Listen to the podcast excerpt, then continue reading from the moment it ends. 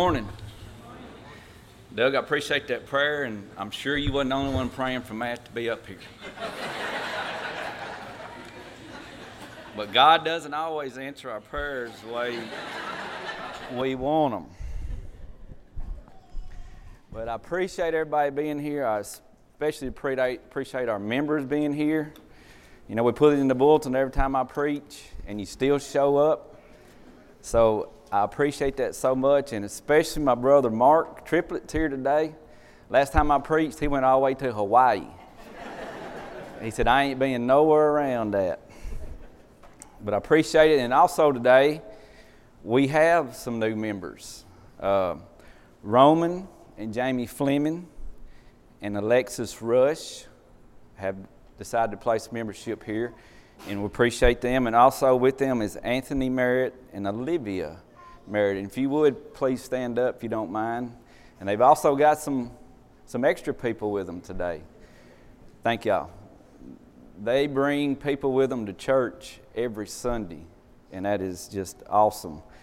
Uh, we appreciate our visitors being here. We have some several visitors that are here. We appreciate you being here. Invite you to come back next week, and you'll hear a real preacher uh, Brother Matt will be preaching next week. Matt is a solid preacher. He loves the Lord. Uh, he loves the Bible. It, it, he preaches it all the time. If you want an extra sermon, call him during the week, and he'll give it to you. I call him Jeremiah. Because Jeremiah it says, But his word was in my heart like a burning fire shut up in my bones. I was weary of holding it back, and I could not. That is Matt. He's got to teach and preach the gospel. We appreciate him very much, him and Miss Aaron. Appreciate Doug and Miss Melanie, our associate minister.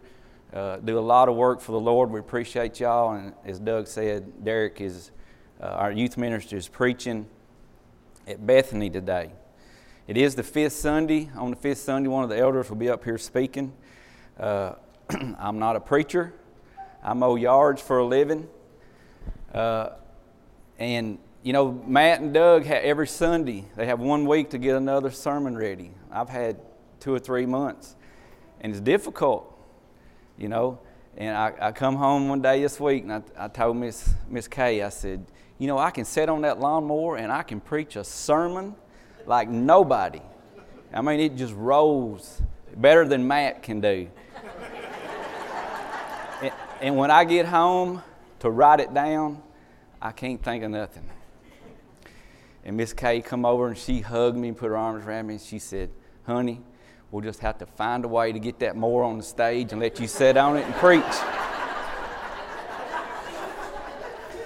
That's the truth. So, in honor of Miss Kay and all you people that think I don't mow when it's raining,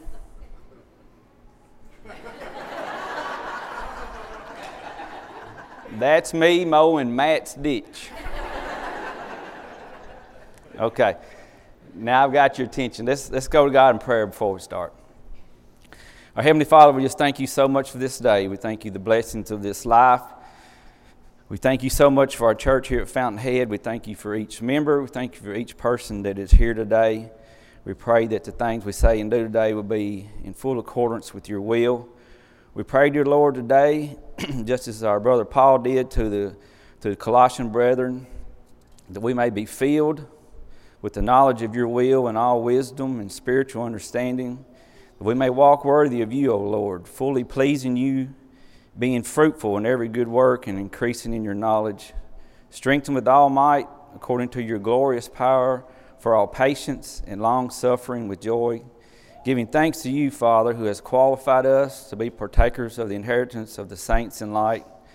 You have delivered us from the power of darkness and conveyed to us the kingdom of your Son of his love, in whom we have redemption through his blood and forgiveness of sins. And we pray, dear Lord, that you will forgive us of our sins today.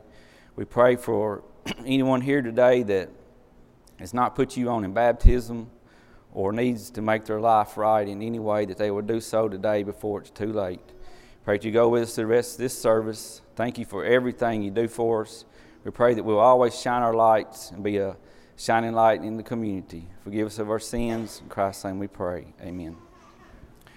Romans 12, 1 and 2.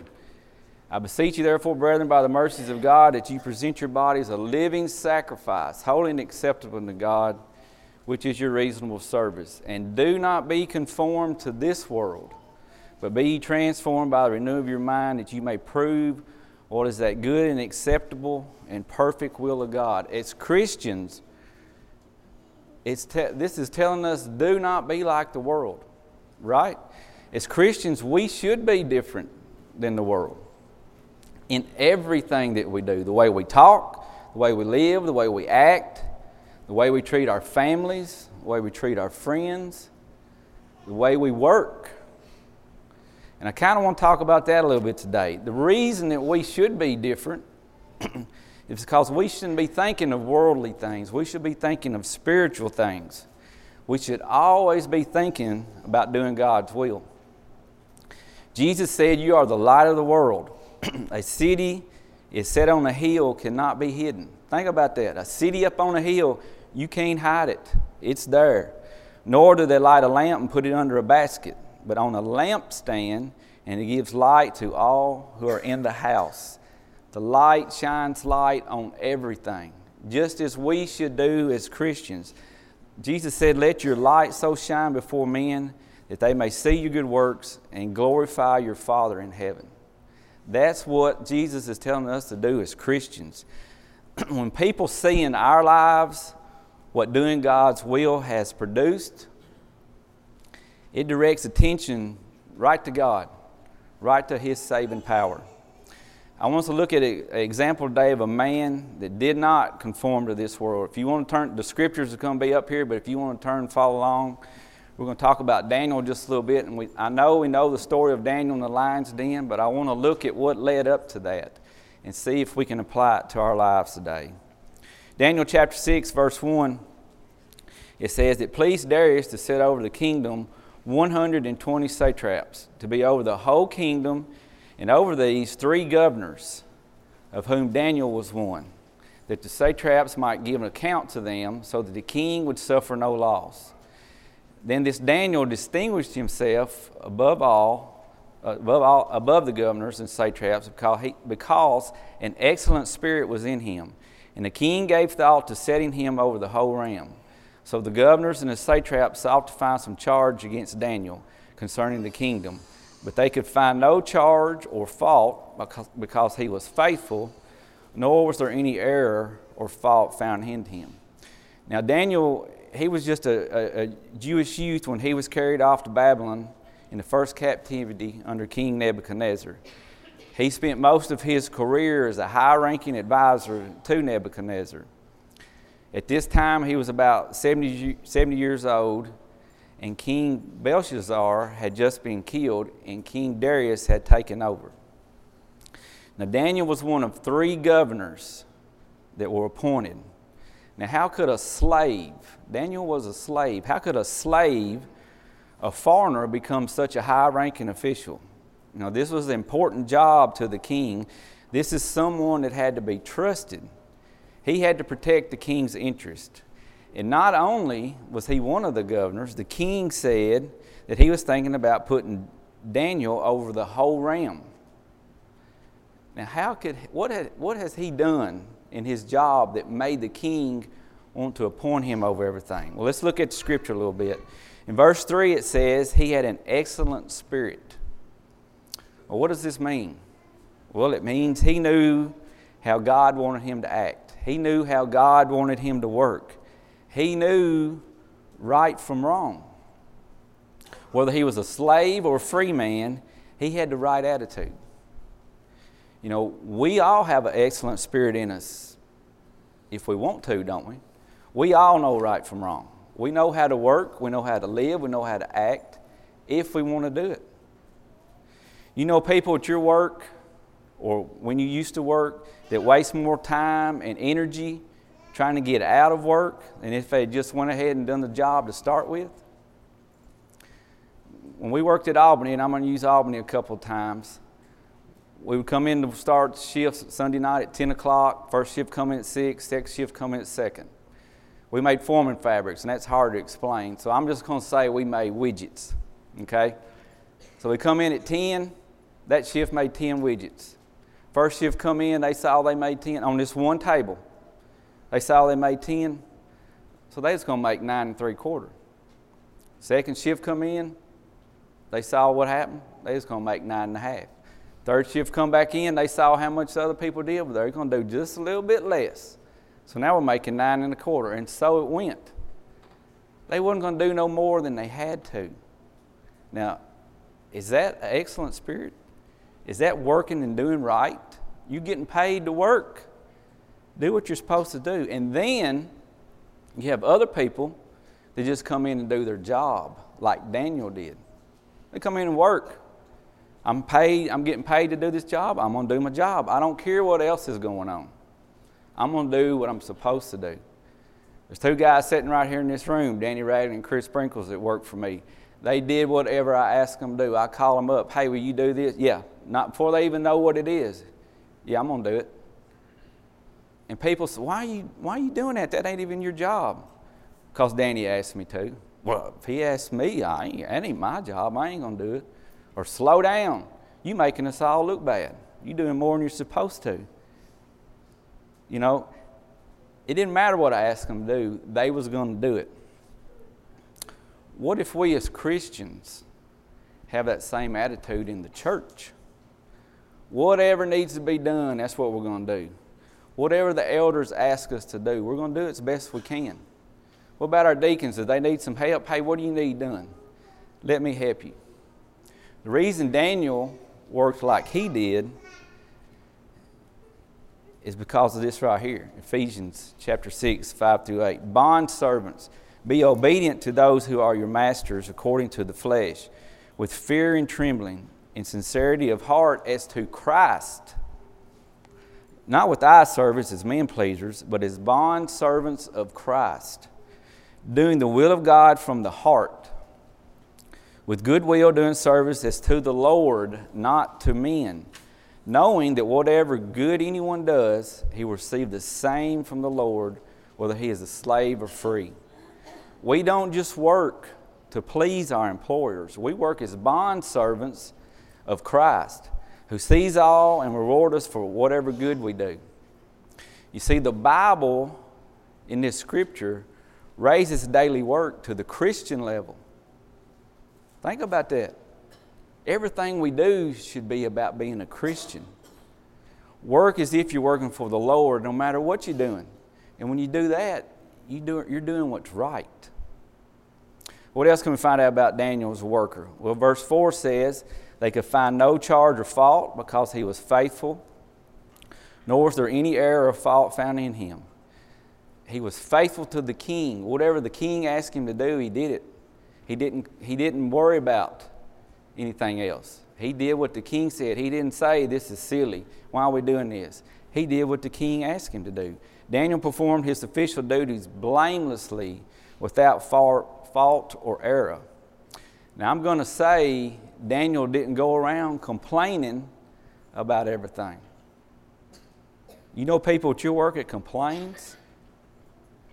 People complain about everything. Why do we do that? Why do we complain? You know, if you get a people get a 50 cent raise, they complain because they didn't get 55. They get a 10 minute break, they complain because they didn't get 15. 30 minute lunch, they want 35. We had people at our work that would complain no matter what you told them.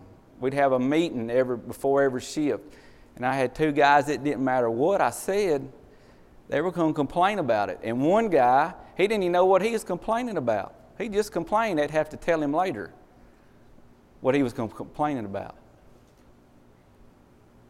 Let me back up. Do all things without complaining and disputing. Now, I'm talking to all y'all out here because I don't complain about nothing. Is that right, Miss Kay? Miss Kay? She didn't answer because she don't have to come up front. I don't complain when I have to weed eat Matt's ditch every week because it's soaking wet. Right? I complain. We all complain. Why do we complain? Why do we? Well, it says, do not complain. Do all things without complaining. and disputing, that you may become blameless and harmless children of God, without fault in the midst of a crooked and perverse generation, among whom you shine as lights in the world, holding fast the word of life, so that I may rejoice in the day of Christ, that I have not run in vain or labored in vain. Do all things without complaining. When we complain, we lose the respect of other people. How are you going to invite somebody to church if all we do is complain about things? If we have the mind of Christ, we shouldn't complain, we shouldn't grumble against God, against our fellow Christians, or against anybody. That's the only way to live as God's children. We're trying to be blameless and harmless. We need to be Christian examples so that we can be the lights of the gospel. we talk about lighting again. We're trying to be the right example so we can invite people. And we're going, we're going to have problems at work, but you handle it the right way. You talk to your supervisor or, or management, you call them off to the side and talk to them in a respectful way and do it the right way. You don't try to embarrass them in front of everybody. You act as a Christian in everything. Well, what did Daniel's co workers think about him? Then these men said, We shall not find any charge against this Daniel unless we find it against him concerning the law of his God. What a great statement that is. This is his enemies talking about him, his co workers. They can't find any charge against him unless it's something to do with worshiping God. So the governors and satraps thronged before the king and said, and said thus to him King Darius, live forever. All the governors of the kingdom, the administrators and satraps, and the counselors and advisors have consulted together to establish a royal statute and to make a firm decree that whoever petitions any god or man for 30 days, except you, O king, shall be cast in the den of lions.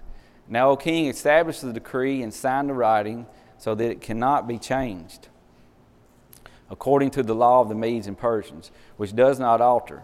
Therefore, King Darius signed the written, the written. King Darius signed the written. Now, when Daniel knew that the writing was signed, he went home and in his upper room with his windows open toward Jerusalem, he knelt down on his knees three times that day and prayed and gave thanks before his God, as was his custom since his early days. Now, Daniel knew that the king had signed this. You cannot worship anybody but the king for 30 days. So, what did Daniel do? He did what he always did. He went home and prayed three times a day. He didn't increase his prayer out of hypocrisy, nor did he conceal it out of fear. He didn't say, You ain't going to tell me what to do. I'm going to pray six times a day. Or he didn't go hide in his room. He did what he always did. He did what he thought God wanted him to do. What will we do if the government locked the doors for 30 days? What would we do? Will we come up here and bust it off and say, I'm, I'm, they ain't telling me what to do? Will we stay at home and worship at home with our, with our family? Or will we just keep doing what we should do? Verse 11 Then these men assembled and found Daniel praying and making supplication before his God they knew, they not only knew what he was going to do, but their trick to the king depended on Daniel's commitment to God.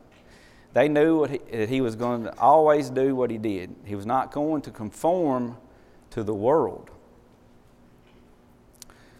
Do our co workers know what kind of Christian we are? Do they know what we're going to do every Sunday? Do they know how we're going to act?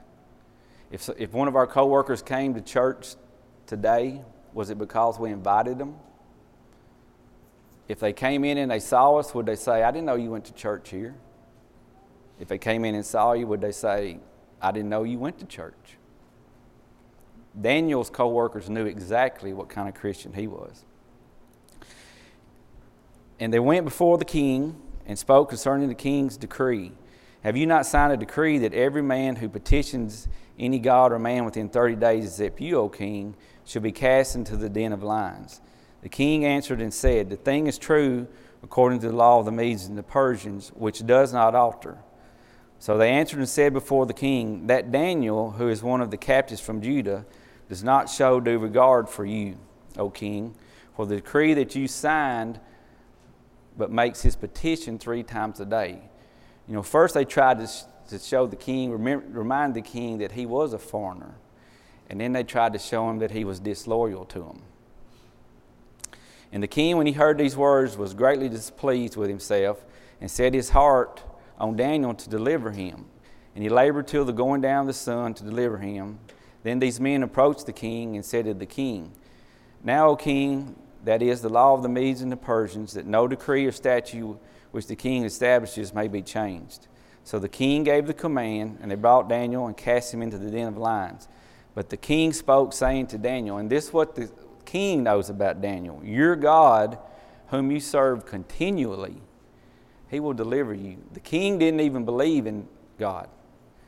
But by Daniel's actions and the way he worked and the way he lived, the king said, Your God will deliver you because you serve him continually.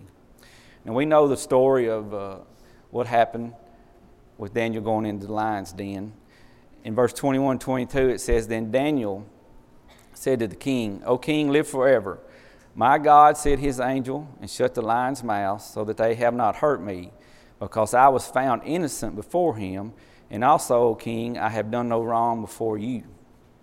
Daniel served the Lord, and he was faithful to the king. He did what he was supposed to do. He didn't do it because he wanted something out of it, he did it because it was the right thing to do. A lot of times in people's lives, they'll say, You know, God, if you'll just do this for me, then I'll start living better. You do this for me, I'll never do this again. If you do this for me, whatever. That's not how it is. God is our creator. He has told us how we should live our lives, and He's told us what we should do. A good example of that is, is right here in Daniel 3. then Nebuchadnezzar, in rage and fury, gave the command to bring Shadrach, Meshach, and Abednego. So they brought these men before the king. Nebuchadnezzar spoke, saying to them, Is it true Shadrach, Meshach, and Abednego, that you do not serve my gods or worship the gold image which I have set up. Now, if you are ready at the time you hear the sound of the horn, flute, harp, lyre, and psaltery, in symphony with all kinds of music, and you fall down and worship the image which I have made, good. But if you do not worship, you shall be cast immediately into the midst of a burning fiery furnace. And who is the God who will deliver you from my hands? Shadrach, Meshach, and Abednego answered and said to the king, O Nebuchadnezzar, we have no need to answer you in this matter. We don't even need to talk about this. If that is the case, our God, whom we serve, is able to deliver us from the burning fiery furnace, and he will deliver us from you, O king. But listen to this.